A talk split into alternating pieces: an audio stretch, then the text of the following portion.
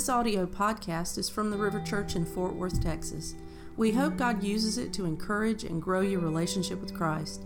For more information about the River Church, visit us online at theriverdfw.com or facebook.com backslash theriverdfw.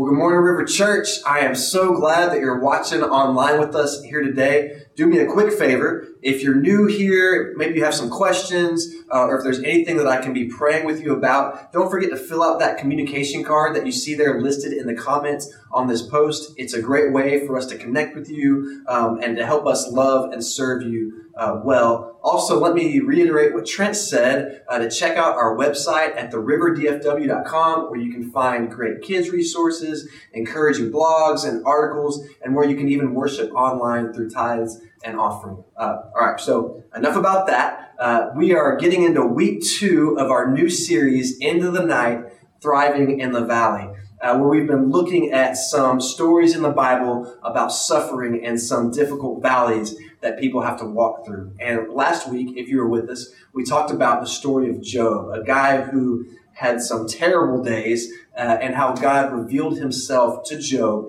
in some incredible ways through that valley. And our theme verse came from Psalm 23 that said, Even though I walk through the darkest valley, I will fear no evil, for you are with me.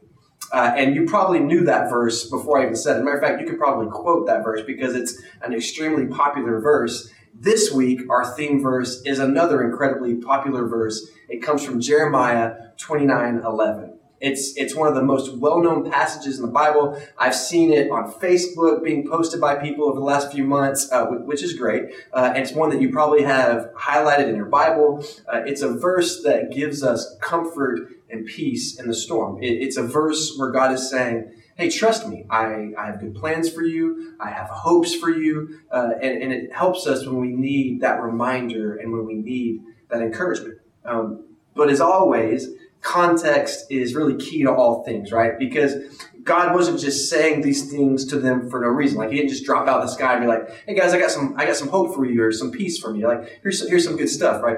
No, there was a reason why God was saying these things to the Hebrew peoples because they were people who at the time were suffering. It was a people who at the time were in an incredible valley. And and the story actually where God comes and tells these things to the Hebrew people is, is a pretty crazy story. And I'll, I'll give you like the very short version real quick before we continue on. Um, the Hebrew people have this kingdom uh, in Jerusalem, and, and you probably know King David or King Solomon. Uh, and while those guys were in charge, things went pretty well, right? Um, but then they would get these new kings who didn't really love God or serve God or follow God. And when that would happen, you would just see things go downhill. It would, it would get bad. And so they kind of go through these cycles of good king, bad king, good king, bad king. And, and while they're going through one of these cycles, the Babylonian Empire is building itself up and it's on the rise and it becomes this powerful empire. They show up on the doorstep of Jerusalem, which was the Hebrew capital,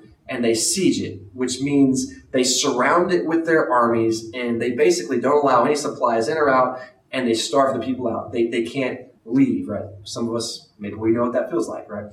Uh, and so eventually, as they're sieging Jerusalem, Jerusalem gives up. And the Babylonians give them this offer. They say, hey, here's what we'll do. We'll basically let you pay us taxes and we'll set up like some kings and some leaders. And if you do that, we'll more or less leave you alone, let you be. You just kind of be subject to us. And so they, the, the Israelites or the Jewish people, they agree to this. And for a while, things go well. Uh, but as seemingly usually happens, uh, one of the kings of the Hebrew people decides, I'm not going to listen to what God's saying. Uh, I'm not going to follow what God's commanded. And he makes an alliance with Egypt to try to overthrow or really get out of this agreement with Babylon and, and kind of get out from under Babylon. So they, they do this. And as you can imagine, it does not go well. Uh, the Babylonians, one of the greatest empires in the world at this time, get upset. They come in and they conquer the Hebrew people, and then they exile them back to Babylon. And maybe you're listening to this or watching this morning, and you're going, "What is what's exile exactly?" It means they come in and they remove them from their homes. their lives and they take them to a foreign land, take them to Babylon, and say, "Now you belong to us." Right now, this is this is your new home. Right for us, right now we're quarantined in our homes, but at least we have the comfort of home. We have our stuff. We got our friends and family. We got Netflix. Right? We have we have the comfort of home. They had all the comforts of home taken away, and they get taken to a new country as subjects and as a conquered people. And it's in this context that God speaks those words to a conquered and crushed people, a people who have lost everything, a people who have no hope at the moment. He says in Jeremiah 29 11, For I know the plans I have for you. And this is the Lord's declaration plans for your well being and not disaster, to give you a future and a hope. What incredibly comforting words at the perfect time. But you know what's interesting is that these are not the only words that God says to them. As a matter of fact, He has a lot to say to them, and there's a lot that we can learn from this story about how it relates even to us today in dark moments and how it can relate to us even today in valleys that we face. So, what I kind of want to do today is I want to go back to the beginning of this passage and see some of the things that God rolls out and, and lays out for the Hebrew people uh, leading up to verse 11, because it's, it's not all just fuzzy, you know, hey, here's some hope for you, but God gives them some practical and good things that they can do to help them thrive in this incredible valley that they're facing. So I, I want us to learn from that. And so let's jump back actually all the way back to verse 4, uh, where it picks up and he says, This is what the Lord of armies, the God of Israel, says to all the exiles. I deported I deported from Jerusalem to Babylon, build houses and live in them, plant gardens and eat their produce. Uh, you know, at the time that this is happening, uh, Jeremiah, who writes this letter from God to the people, there are a lot of false prophets around, right? A lot of people that the Bible says are false prophets. And these people are saying things like, hey, don't worry. God's going to take us right back to Jerusalem. Like it's going to be over soon. Uh, just wait it out. Everything's going to be fine. Don't, don't worry about it. And, you know, we, we kind of know what it's like to have mixed messages right now, don't we? Like, like one day hear, don't worry, tomorrow everything's going back to normal. And then I, you know, change the, the channel and it's like, nothing's going to be the same until 2030, right? So we, kind of understand a little bit about mixed signals. For, for the Hebrews here, these false prophets are saying things like, hey, it's, it's all good, it's going to be over, just wait it out, which sounds nice, right? I, I would, we like those words. But for the Hebrew people in this moment, that wasn't the truth. That wasn't the truth. This wasn't going to be over soon. In fact, this exile that these people are in is going to last a long time, many of their lives, some of them all of their lives, right? And maybe you're hearing this and you're going, all right, so what are you saying? Are, are you saying this is going to last forever? Like this, the, the valley we're in, are you saying it's going to last forever? And I'm, I'm not because I, I have no idea, right? I, I don't even know what's going to happen tomorrow, okay? Um, but I do think that because of the things happening in our, in our world right now, our world is changed forever, right? Like we, we don't know the ways it's going to impact our lives or how it's going to be different but it is different, right? Like I, I, don't know. Are you gonna are you gonna shake somebody's hand the first time you see him when when we can all everything's lifted and we're out of quarantine, right? And some of you are like, I didn't want to shake people's hands before, so this is great, right? But but who knows? We we don't know how this is to affect our world. But what we know is when we face valleys in our lives, and not even talking about COVID nineteen, but valleys in our lives, they do change our lives, don't they? Like like things don't ever just go back to 100% normal. There there's always some kind of lingering effects. And, and let me say this it's okay for you to grieve that. It, it's okay for you to be upset about that. Like when we have these huge valley moments in our lives, whether it's this COVID 19 or it's the loss of a loved one, uh, it's, it's a problem at work, it's sickness, it's a divorce, it's, you know, name the list. It's okay to grieve what's lost. It's okay to be sad. You know, but, but then what? What, do we do with these feelings and emotions after we've felt them and lived in them for a while? What God told the Hebrew people was build homes, live, plant gardens, eat their produce. And, and what I'm encouraging us to do today is build homes in this valley. Live in this valley, look for ways uh, to find a normal where we can live and enjoy life. God tells them, hey, plant gardens, produce new things, invest, right? Like, well, what happens when you plant? What, what happens when, when you invest, right? Katie has a garden in our backyard and, and the other night we ate some squash from it, right? What happens? It's, it's hard work. It's time consuming, but eventually you eat. And God's telling the Hebrew people in this moment, don't just sit around and feel sad, right? Again, it's okay to grieve, but in time, build, plant, reap, right? Plant, and there will be a harvest. What does that mean for you and I in the valley? Um, for me as a pastor, God has specifically been using it to say to me, don't just wait for this to pass, but work hard, invest in your church, love your people, learn new technologies, and, and try to do what you can to reach and impact lives. And I believe that if we do that and as our team works hard, then maybe in this season, we're going to see people give their lives to Jesus. Uh, we're going to see people find a home at the River Church. We'll see people have their lives changed. And that in this moment, right, for me as a pastor, we're trying to build homes and plant gardens. We're, we're working hard so that there's a harvest so that people's lives are impacted by Jesus. People will have their lives changed by Jesus, even in the valley. What, what does that look like for you? You know, in the valley, God says, don't just sit and mourn. It's okay to grieve, but eventually build and plant. And if you do that, there will be a harvest. There is, there is a purpose for you in this valley. Find it. God then continues on in verse 6 and he says, Find wives for yourselves and have sons and daughters Find wives for your sons and give your daughters to men in marriage, so that they may bear sons and daughters, multiply there, and do not decrease. Remember, God is saying this to the Hebrew nation in captivity, but using this idea as an example. What, what does that mean for us? And I know you're hearing the words multiply, and you got husbands looking at their wives and wives looking at their husbands, and I, I'm not going there today, okay? That's, that's for you. You talk about that amongst yourselves, okay? But outside of that idea, here's how I think this would apply to us. And, and I think it even brings that invest in the harvest idea. We got to take care of our families and loved ones right now. We, we've got to use the valley to invest in relationships. Valleys in our lives put a lot of press or pressure uh, and stress on our most important relationships, don't they?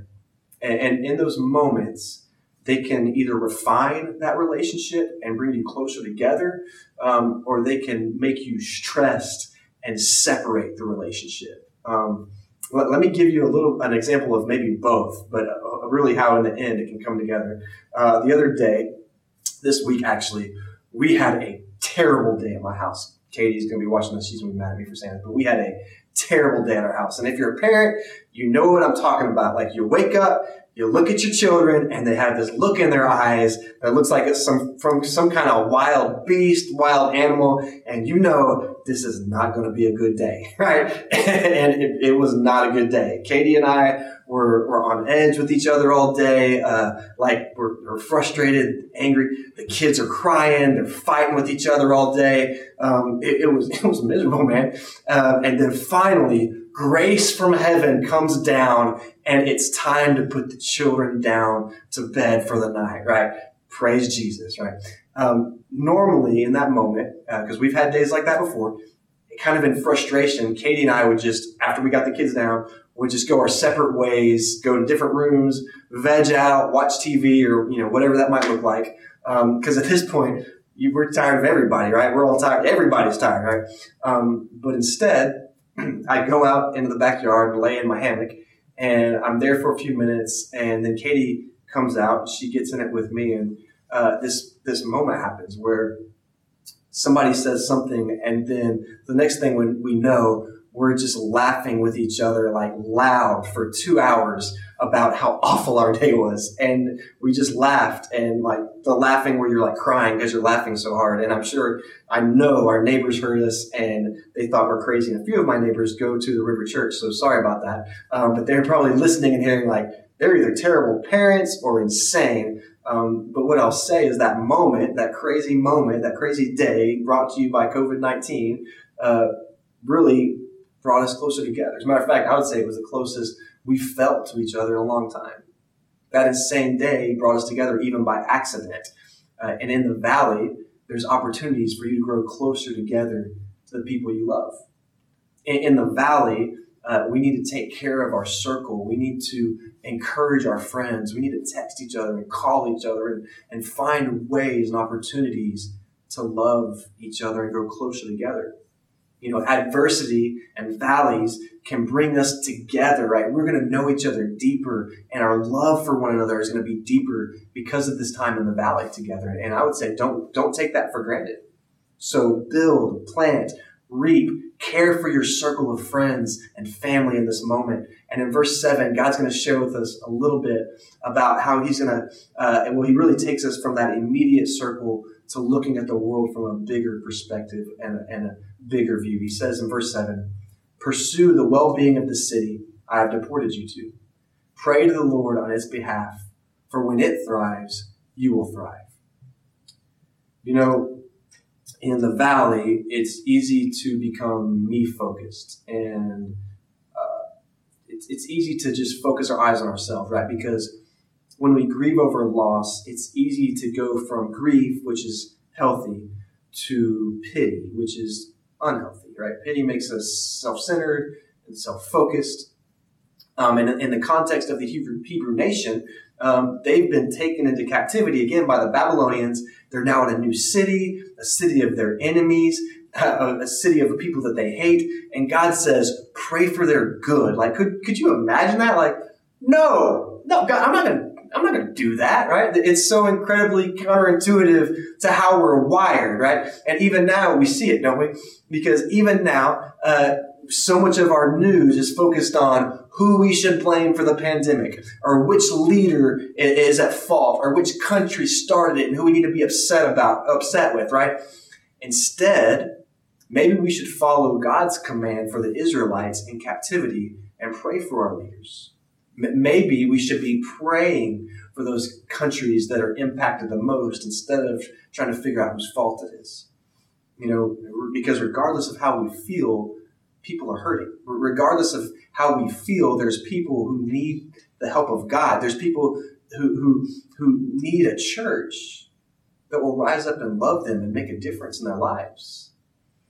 In the valley, God says, pray for the good of your city. He also says, seek its well being. What that means is do good. And I, I want to tell you right now, we have a pretty cool opportunity to do good in our church through our I Love My City team. There are several people in our church who work in hospitals uh, and healthcare, and they need masks for their hospitals. And so, one way we as a church are trying to do good is to do our small part uh, to help them get masks, uh, which I think is the least we can do. And so, we're asking uh, if you can sew, maybe you can help us sew some masks. And, and, so if you're interested in that, if you're interested in doing good in this way, uh, shoot me an email or shoot us an email at info at theriverdfw.com. That's info at theriverdfw.com. And we'll tell you how you can get involved. We'll give you some details on how you can get involved uh, in this project. And uh, maybe you're listening, you're like, well, Mike, I can't sew, but I, I would love to help uh, one option that you have, if you would like to, uh, you can actually donate financially to help us purchase masks and materials for masks. If you'd like to do that, you can go to theriverdfw.com, uh, hit the Give Online option, and when you do that, there's a place where you can select an envelope, uh, or you can type in what envelope you'd like to give towards, and just type in masks right there. And by the way, many of you guys have already done that. We just put in an order for 80 masks, so that's phenomenal. Thank you for doing that. Um, and it's in the valley that we want to pray for the good of our city, and we want to look for opportunities to do good for our city. Okay? Uh, and so, again, as all this continues, we'll be on the lookout for more opportunities. Follow our social medias at the River DFW, uh, and we'll continue to update on how we as a church can do that, how we can try our best to do good and be a difference maker in this moment. So plant, or build, plant, reap, Care for your circle of friends and family. Pursue the well being of your city. Pray for it. And then God's going to go on in verses 8 and 9, and He's going to warn the Hebrew people about the voices that they listen to. Those, those false prophets that we talked about a little bit earlier uh, today, that He tells them, hey, those guys are full of deception, they're full of lies, but we, we need to protect ourselves. And this, this applies so much to us today. We need to protect ourselves from the voices that we listen to. We, we need to listen to voices that speak truth to us. We need to listen to voices that lead us to Jesus. And so God goes through all of this, and then we finally, after he says all that, come to that famous verse where God says to the Israelites in this incredible way, verse 10 For this is what the Lord says When 70 years of Babylon are complete, I will attend to you and will confirm my promise concerning you to restore you to this place. For I know the plans I have for you. And this is the Lord's declaration plans for your well being, not for disaster, to give you a future and a hope. What's he saying to them? Specifically, he's telling the Hebrew people that after 70 years, I'm going to take you home. One day you're going to be home. One day this will all be over. One day I'm going to restore you. Why? Because I have good plans for you. I have plans for you that will give you a future. I have plans for you that, that will give you hope. And 70 years later, God fulfills that promise and he takes them home. The Babylonians end up being conquered by the Persians, and the Persian king Cyrus the Great comes in and tells the Hebrew people that they can go home. By the way, this is the first time in history something like this had happened. Like, no country had ever been conquered, exiled, and then got to return home. So God doesn't just fulfill his promise, he does something that has never been done in the history of mankind. God was faithful in the valley. And you know what? God is still faithful in the valley. What this means for us in our valley today and the valleys we face in the future, it means that we need to build, plant, and reap where we can. It means we need to care for our circle of friends and family. It, need, it means we need to pray for our city and do good where we can. And it means we need to trust in the Lord and His faithfulness. We need to live with hope that He has a future for us. We need to trust that He's going to guide us through the valley and be faithful all the way. And just like for the Hebrew people, it may not look like what we expect. Matter of fact, his answer to our prayers right now may be something you've never seen before in your life. But he's faithful, and you can trust in his faithfulness. And finally, he says these words in verse 12 You will call to me and come and pray to me, and I will listen to you. You will seek me and find me when you search for me with all your heart. Finally, River Church, what I want to say to you this morning is that in, in this valley and in all valleys, if we will seek Him, if we will seek the King with all of our heart, you're going to find Him. One of the best things that could come out of this time in our lives is that we would seek Jesus and find Him today. He says to us, Pray to me, seek me. I'll, I'll listen to you. I've been on some phone calls with uh, a lot of people in our church this last week and the weeks before where we're praying specifically and we're calling out to God and asking Him to help us because we need Him right now. You need Him right now. He promises us if you will seek me, you will find me. He says, I, I will listen to you and you will find me. Some of us are seeing God in completely new ways right now because of this valley. R- River Church, let's find Jesus in this valley. Let, let's seek Him today. And I know this means something different for all of us. We're all going through this valley and having different trials right now, whether it's struggling with debt, struggling for a job, or health, or fear. But seek Him today with all your heart. And, and, and maybe you know, maybe for you, that's even seeking Him for the first time. Maybe you've been in church a few times, or you used to go to church, but you don't go anymore, or you've played around with the idea of, of God and having a relationship with Him, but you've never you never sought Him with your whole heart. Maybe He's never really been your God. Maybe He's never really been your Savior. And because of all these things happening in our world, you're realizing how greatly you need a Savior and a God. What if something God does in this valley is save your soul? If that's if that's you today, talk to Him right now.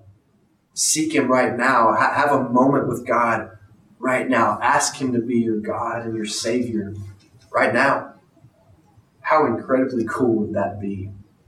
I, if you do that, if you're watching uh, and, and you decide to do that today, please fill out that digital communication card because that will come straight to me and I would love to talk to you. I, would love to help you find your next steps. I would love to pray with you and help you get connected.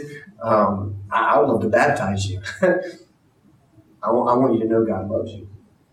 River Church, God loves you. So do I. Build, plant, reap, take care of your circle, pray for your city, do good, trust in the Lord's faithfulness for a hope and a future. Seek Him with all that we are right now, and you will find Him today. I love you. Hey, don't forget about those great resources. You can have kids' church, read encouraging articles, worship through tithes and offering, all, all on our website, theriverdfw.com. If you'd like more information about serving through sewing masks or donating even towards that project, email us at info at theriverdfw.com. Uh, and if there's anything we can do for you today, don't forget, fill out that digital communication card. All right? River Church, I love you. I